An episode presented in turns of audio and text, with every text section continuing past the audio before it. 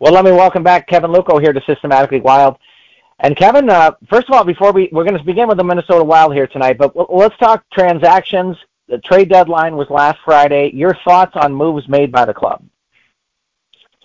So, what do you want to talk about first? There was so many things that happened. It was what I thought was going to be a pretty quiet trade deadline for Minnesota, and I thought maybe um, they would be more sellers than buyers. It just it turned into a frenzy. Um, just to sum it up, uh, the Wild get Marcus Johansson back, who was with them during the the COVID shortened season. Then they picked up Gustav Nyquist, who may or may not be a part of the team as he's still recovering from a shoulder injury. He's hoping to be back before the end of the regular season and definitely be ready for the playoffs. Then you get into Friday, and I guess I would say the big acquisition on Friday was the last minute one where they picked up John Klingberg from Anaheim. I've always liked Klingberg's offensive game. As a lot of people have said with Minnesota's defensive style, that can that can hide a lot of defensive flaws, and I think it's going to be something that's going to be beneficial to Klingberg. And it pretty much renders Calen Addison obsolete, but it's a guy that's got a lot of big game experience playing for Dallas and a lot of big um playoff games when he was a part of that team. Played for a struggling Anaheim team this year, just never really seemed to get on track, but um had a very good first game on Saturday in Calgary and I'd say of the guys we picked up, I think Klingberg is going to be a, uh, the guy that could make the biggest impact. Um, Oskar Sundqvist is a big forward that will help out too. So I believe I missed one person in there if you got that in front of you, but try to pick up everything there. So Jordan Greenway traded from Minnesota to Buffalo. You weren't surprised by that. I know you were talking about you thought that he might be out the door. Um, I was actually um, I was glad to see it happen. Not to, to try to sound insulting, but I just think that that Greenway needed a fresh start elsewhere, and he's going back to the coach that he previously played for before he played college hockey. So that familiarity factor there, maybe um, maybe Don Granato can get something out of him that um, just wasn't happening with the Wild. They get Marcus Johansson from the Washington Capitals. Uh, let's see, and then uh, this trade between Washington and Boston. Uh, let's see what what a Wild get out of this. They got uh, Boston Bruins acquire defenseman. Okay, Bruins acquire yeah. Uh, and the Wild got a fifth round pick from Boston as part of that deal. I think that was it. I think you got everything because that's Kevin Luckow. And I believe they parlayed that draft pick into another trade. So yeah, they already. Did you mention Ryan Reaves? Oh, that was November. Don't forget that. I'm sorry. Yeah, yeah, that, right. was, that was a little while ago. Yeah, yeah. I'm sorry. I'm, I'm, I'm going too far back. He did get his first goal of the year last week, so that was good to see. You know, the the interesting thing about that, Kevin, was that I believe is it Andre Suster? Is that the way that that name is said? Schuster. Suster. He he began with the Iowa Wild this season, I thought, and uh, I thought that was interesting. He got dealt. So, um, yeah, but Klingberg, that's believe, a big pickup. I, I believe he may have played for the Ducks at one time in the past too. I know he played for Tampa Bay, but I thought maybe he played for Anaheim at one time. I could be wrong on that, though. Yeah, so I, th- I thought that's a very nice setup uh, for the team there. They made some very big time acquisitions. I thought, you know, those kind that that you go, that it's that that guy that makes the defense that that your defense your group of six one one just better, you know, just overall better, or becomes that grinder that shuts down an opponent's top line during the playoffs or something like that. I I thought this made Minnesota you know, a definitively better team. I mean, I, am I exaggerating that, or how did you feel about the overall moves by the team in terms of a playoff run? Oh, I think it made Minnesota an even tougher team to play against than they are right now. And you know, in the Klingberg trade, they traded Schuster and then the rights to Nikita Nesterenko, who, from the sounds of it, wasn't going to sign with Minnesota anyway. So, you know, I don't think they really gave up that much for uh, about a month of John Klingberg. And hey, who's to say that you know maybe if he really likes it here, he would take a little bit of a pay cut to come back to Minnesota next year. I know it's going to be tough for the Wild with this with uh, still having to get out of the salary cap hell created by the Parise and Suter contract. So you you hope you get some guys that are willing to take a little less just to be part of the team. Well, he's got to be liking how the team is playing right now. A nice three oh, three and zero oh week uh, for the team, starting with a, th- a two to one victory over the Islanders in a shootout on Monday, a two to one victory over Vancouver on Thursday, and a three nothing shutout over Calgary on Saturday. Your overall thoughts for the team for the week besides the trade deadline? Great defensive efforts all around. That you know, that's it seems to be that the team has recognized that they're not going to put up four or five goals every night, and it just seems like the entire team has bought more and more into a style in which they're going to defend their own end, and they have confidence in their goalies to make the saves when they need it, and then you hope you get enough goals to win. So it's uh it's a formula that could very well work in the playoffs too. But so if they get there, but I was pretty happy with the week, especially the 3-0 win in Calgary. That's a tough place to go in and win, but they had the game pretty much under control from the beginning, and it was a kind of a nice sight towards the end of the game watching a lot of Calgary fans go home early. What what I liked about it too is you, you talked about that strong defensive effort. You know, you know, Vancouver is more of an open style team, and they have some scoring punch out there. Calgary's got some of the better players in the league. Uh, you know, in, in terms of their ability to score. Giving up one goal in those two contests, I, I thought was just a, a real representation of how this team has evolved into where we talked about early in the season, where it was kind of run and gun, and they were trying to battle out to win five, four games. But then you come away with this week with two total goals allowed. I thought, wow, they have really embraced a coach's goal of what they wanted on defense, and man, they look very good. They do, and it'll be interesting to see how. Oh, I think Johansson has fit into the lineup just fine, and Oskar Sundqvist will be playing his first game for Minnesota, and he'll sound like he'll be filling the role that Greenway filled as a big forward that can um, move some bodies around. And Sundqvist also has a playoff pedigree, so he will be a guy that will not be fazed by playing playoff hockey. Well, let's jump into Monday. So, a uh, two to one victory. I, it is Monday, right? Definitely make sure I said that right. For some reason, I'm thinking it's Tuesday. It was Tuesday. Okay, my apologies. Tuesday. I said Monday. Was uh, Tuesday. So each team scores a goal in the first period. Uh, New York gets on top on a Josh Bailey goal, 14-15 into the contest, but Ryan Reaves ties the score up. Two minutes left in the first period. Then just a great defensive battle from that point. A lot of shots in this game. Great performance by Gustavsson with 39 saves overall. Goes to the shootout where uh, Minnesota gets the only goal of that on a Frederick Gaudreau uh, penalty shot that he winds up getting there to give them the winner. And nice two to one victory starting out against the Islanders for the week.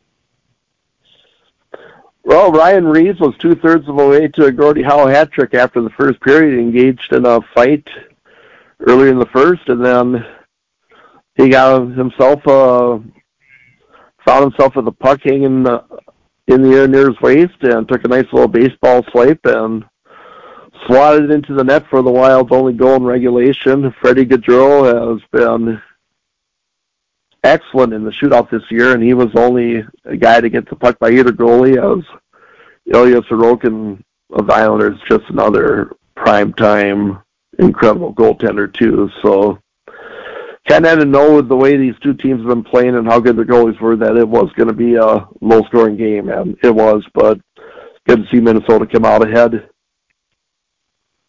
On Thursday night, the team gets a big two to one victory in Vancouver.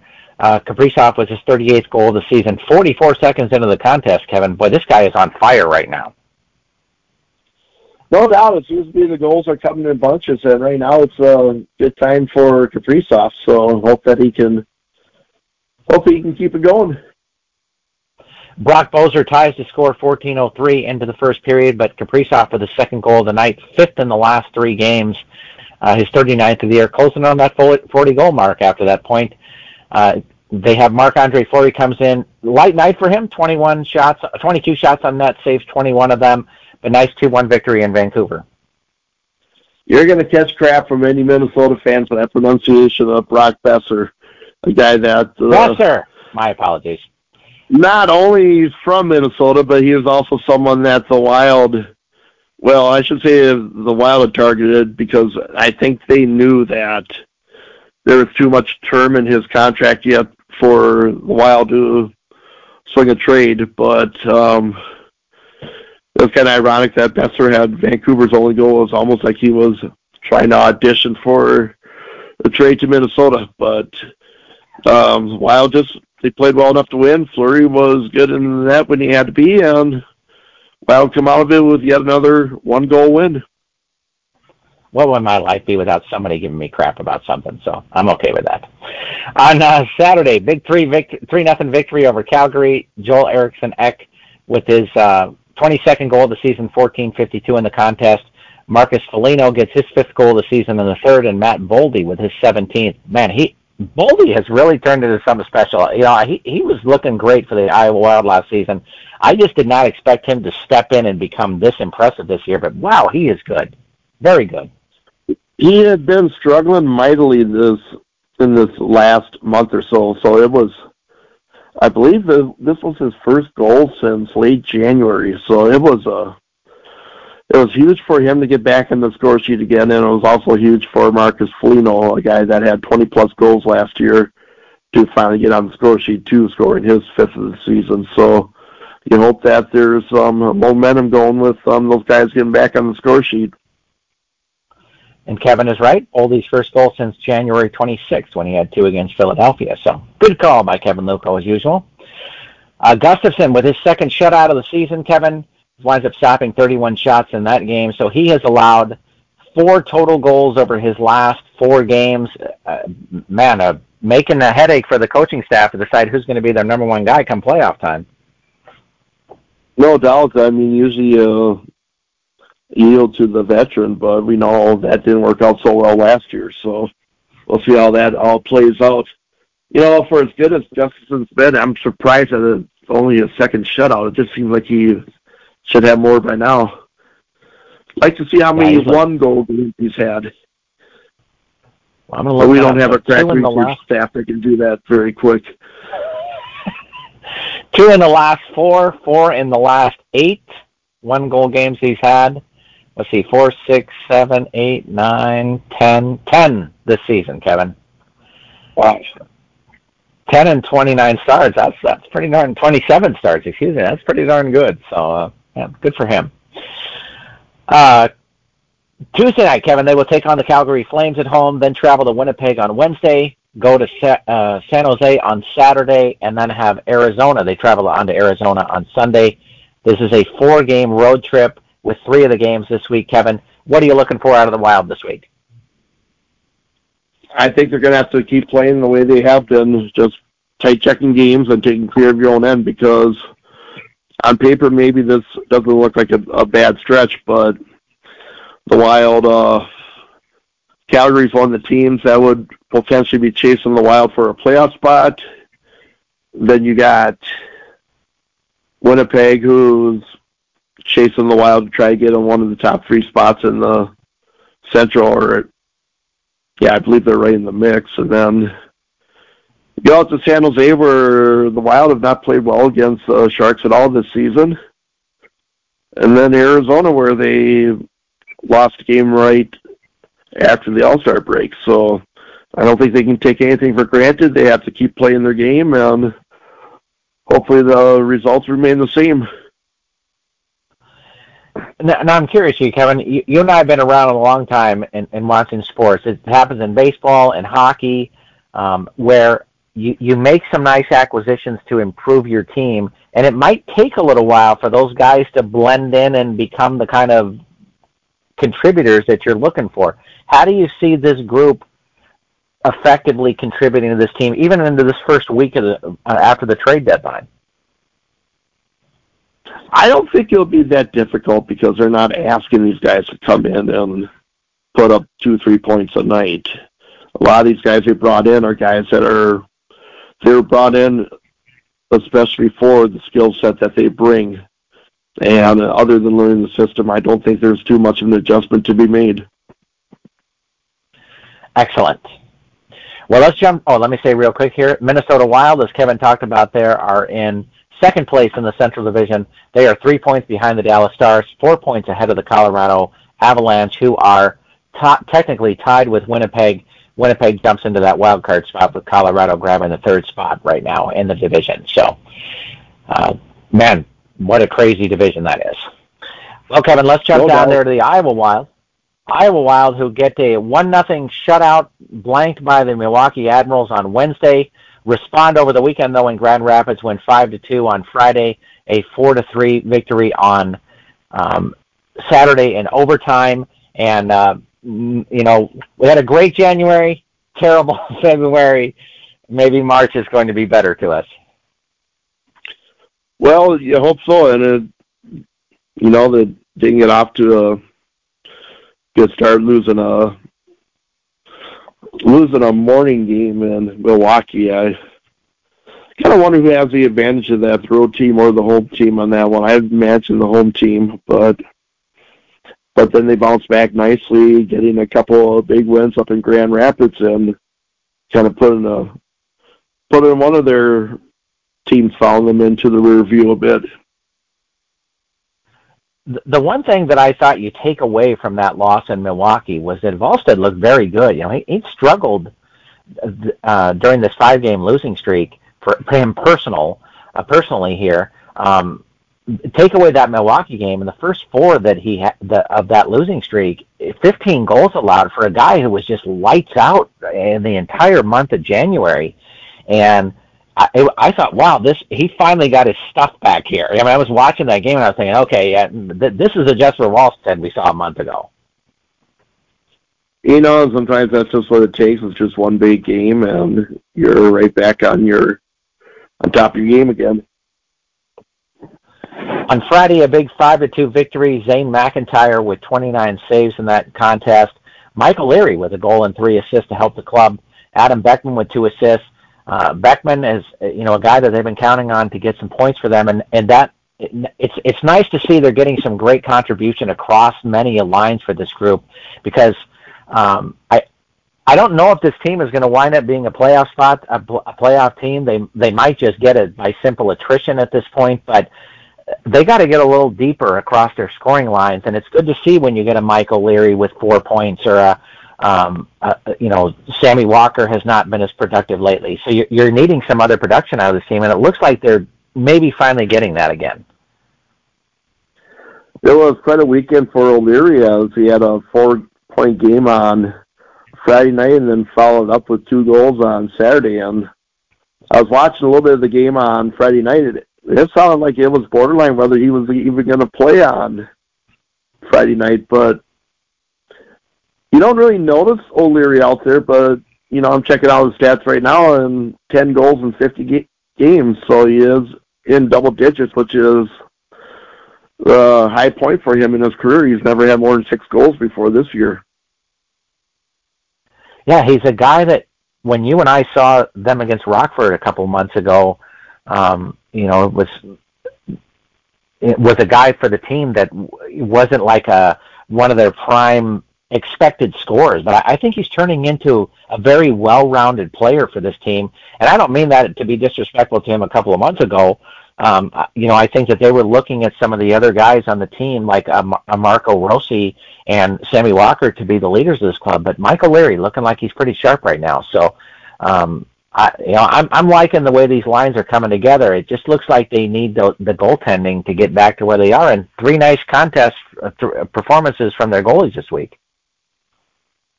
Yeah, it was good to see Ross um, Walker get back on the score sheet. That's only his second goal in his last ten games, which is a far cry from the role that he was on earlier in the season. Jesper Wallstedt with 23 saves on Saturday in the 4 to 3 overtime victory. Nick Petan with his 17th goal of the season. Man, he's having just a phenomenal year. Is he a guy that you see on the Minnesota Wild in a year or two? Uh, it's hard to say. I don't know what kind of a contract he had with Minnesota, if it was a two-way deal or if it was a minor league deal, but he had a chance up with Minnesota earlier this year, and he just was pretty unnoticeable. He could be, end up being one of those guys that get enough for AHL but just can't make the next move.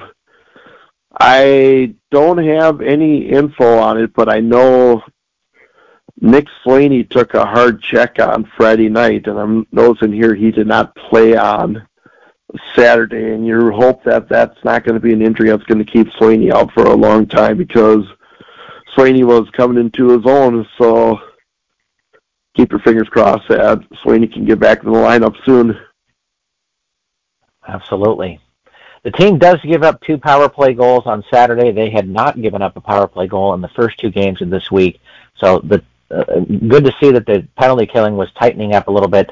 Um, struggle on on Saturday, but he still came away with the victory. So nice week for the Iowa Wild as they uh, trying to solidify one of these playoff spots. Currently in fifth in the Central Division at 25, 22, and nine. They are three points behind Rockford, which is it looks like it's going to be a battle for fourth and fifth for, the, for these remaining 16 games. Uh, does does do the Iowa Wild catch Rockford? Do they get ahead into that number four spot? I don't want to sound negative, but the word out of Chicago right now is that the Blackhawks are more concerned about keeping their prospects in Rockford and making a playoff run than they are trying to get wins at the NHL level right now. So I think it's the whole thing um tanking for Bedard in the, the number one overall pick. So got a feeling that Rockford will have be trotting out a pretty good lineup and I think that's gonna make them awfully hard to catch. Well, Tuesday night they traveled to Milwaukee again uh, for a seven o'clock start. Then Saturday and Sunday the team welcomes Manitoba. Not an easy week by any stretch of the imagination for this team. Milwaukee, as we saw, already has a one nothing victory over them. Manitoba seven points ahead of the standings.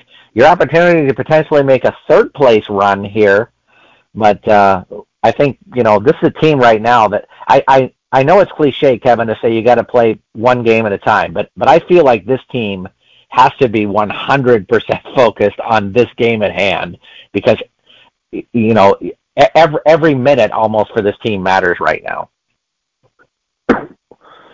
And you look at you look at the standings; they're running out of games. They're down to 16 games left. Yeah, like you said, it, I think the top three are going to be pretty hard to catch right now. But I think you just, like you said, you play one game at a time, get as many points as you can, and hopefully you keep uh, Chicago uh, at bay because you look at the standings. Chicago's in sixth. Uh, Iowa's up six points on them, but Chicago has two games in hand. So it's don't count out the defending Turner Cup champion Wolves yet. Absolutely. Well, let's drop down to the Iowa. Or is that was that the old IHL? I thought it's the Calder Cup. Is the uh, Calder Cup? Okay, the Turner Cup was. Yeah. Turner Cup, I think, was when the IHL was still running. When you still had like the AHL and the IHL. So, my bad there for being old. no worries. Dropping down to the Iowa Heartlanders. Tough week. The team goes 0-3 and 1. Uh, wind up losing in overtime to Kansas City on Wednesday at home. Then travel on the road for a very tough three games against two of the top teams in the league right now. Cincinnati came in there with a 10 game uh, unbeaten streak. Toledo had a 12 game unbeaten streak, and then they had Fort Wayne on Sunday. They lose four to one on on both Friday and Saturday, and five to two on on Sunday. Besides facing two of the hottest teams in the league, probably the two hottest teams in the league, we, we and I talked about last week, Kevin, about the brutal travel with this, and uh, I, I, to be honest, you, I thought this was just too much for this young Iowa Heartlanders team. It was, and you look at the three games in three days that they scored a grand total of four goals, and you're just not going to win many hockey games doing that, especially on the road. Yeah, absolutely. So, so you're looking at Toledo 14-0 and 1 in their last 15, Cincinnati 10-0 and 2 in their last 12. Fort Wayne uh, was struggling a little bit, but you know it's a team currently in fourth place in the Central Division right now with 60 points, nine points ahead of Wheeling. Look like they're pretty much locked for that final playoff spot in the division. That's three playoff teams that you're facing, and Kansas City is in second place in the Mountain Division. So four playoff teams that you're facing in the same week, and uh, you know you just tough competition. Well, we're not going to dive into the games very much out here because you know it wasn't a very positive week for the team. But I didn't t- come out of this week at all, Kevin. You know, you and I have had some weeks where we've looked at this team and thought, what is going on here? But I didn't have that feeling at all. I just thought, you, you know, you faced a buzzsaw this week, and and uh, you come out of it, shake it off, and and move forward. That's all you really can do, and you know, not to sound negative again, but at this point, where they are at with this season, I think it's just time to start counting games down until they can end the season. Well, they come home for three this week, Kevin. Take on Cincinnati on Wednesday, looking to try to snap that 12-game unbeaten streak for the Cyclones. Then have Indy on Friday. Then Kalamazoo comes in on Saturday. Uh, this is a two of those you know are, are games that you you potentially have a, have a shot a good shot at Indy and Kalamazoo. I'm not meaning to sound like Cincinnati's a foregone conclusion that they're going to win, but they've had some success against Kalamazoo in recent weeks. Um, they had you know Indy's been very tough and not been very nice to the uh, Iowa Heartlanders, currently third place in that division. Uh, but this is a chance to at least, you know, come away with a couple of points at home, you know, or get the crowd excited, get three or four points out of this week. And, and I, I, this is kind of your mantra that you've talked about: be better each week. And I think you have a chance to be better going from Cincinnati up to Kalamazoo as the week goes along. I think you hit the point on the head with, you know, at this point where they're at, just I think you're at the point where you just want to put a good show on for the home fans. Forget where you're at in the standings, but just try to try to win as many games at home so you're giving your fans some positive vibes going into the off season. You and I have not talked very much this season about individual performances by players, but you know I, I do want to kind of single out a couple of guys. Um, Tommy Parrottino has, has really turned into quite a goal scorer for this team. 15 goals in 49 games, 26 points for the team. James Sanchez has become quite a playmaker. These were two guys that we, you know, didn't come in with a lot of hype around them this season necessarily, but have really turned into solid players for this club. I, I feel like they're guys that they can build off of should they be around for next year. They could be, but boy, you're 50 over 50 games into the season. You've only got four guys double digits, and two of them are at 11 goals. So there's your wet blanket upon your positivity. But Parrottino, you know, yeah, it looks like potential with him. Um, on a team that struggled to score goals, he has been able to pot 15, and we'll see where he ends up next year if he's back in Iowa or and somewhere else. I'm pulling up his stats right now, and he was a WCHA guy with Michigan Tech, where he topped out at 14 goals as a sophomore. He scored 14 goals in the USHL in his last year before college. So, on any level, granted, you played a lot more games than the pro level, but this will be a career high for him in goals so I, I think there's there's something that they can start building off here a little bit. So we'll have to see for next season. We're a long way away from that for our, at this particular point, though. Well, Kevin, we came past the trade deadline here. Uh, Minnesota Wild with a fantastic week, looking like they have some opportunities this week to try to do some damage in that Central Division. So, what's our uh, our tale of Kevin Luco for this week? Uh, well, just to hit upon the trade deadline, it's good to see Bill Guerin go out and make some moves to improve the current team without without mortgaging the future, without giving up uh, higher draft picks, but yet still improving the club where we feel like we have some hope that we can do a little bit of damage in the playoffs. We've had seasons in Minnesota where they've gone into the trade deadline with a good record and um, general manager for what reason or another made no moves then. You have to think if you're on the big club right now, you're feeling pretty good that, you know, you're you feel like your general manager does believe in you and does believe that your team can do something this year, and I just think that's going to make for an exciting last month of Minnesota Wild hockey. That's the big thing up here in Minnesota this week. It's a state high school hockey tournament going on Wednesday through Saturday. So the tradition continues in Minnesota, and it's always fun to get up to St. Paul during that and see all the high school and hockey fans in general converge upon Xcel Energy Center. Do you have a pick for this year? Do you think it's going to win it all?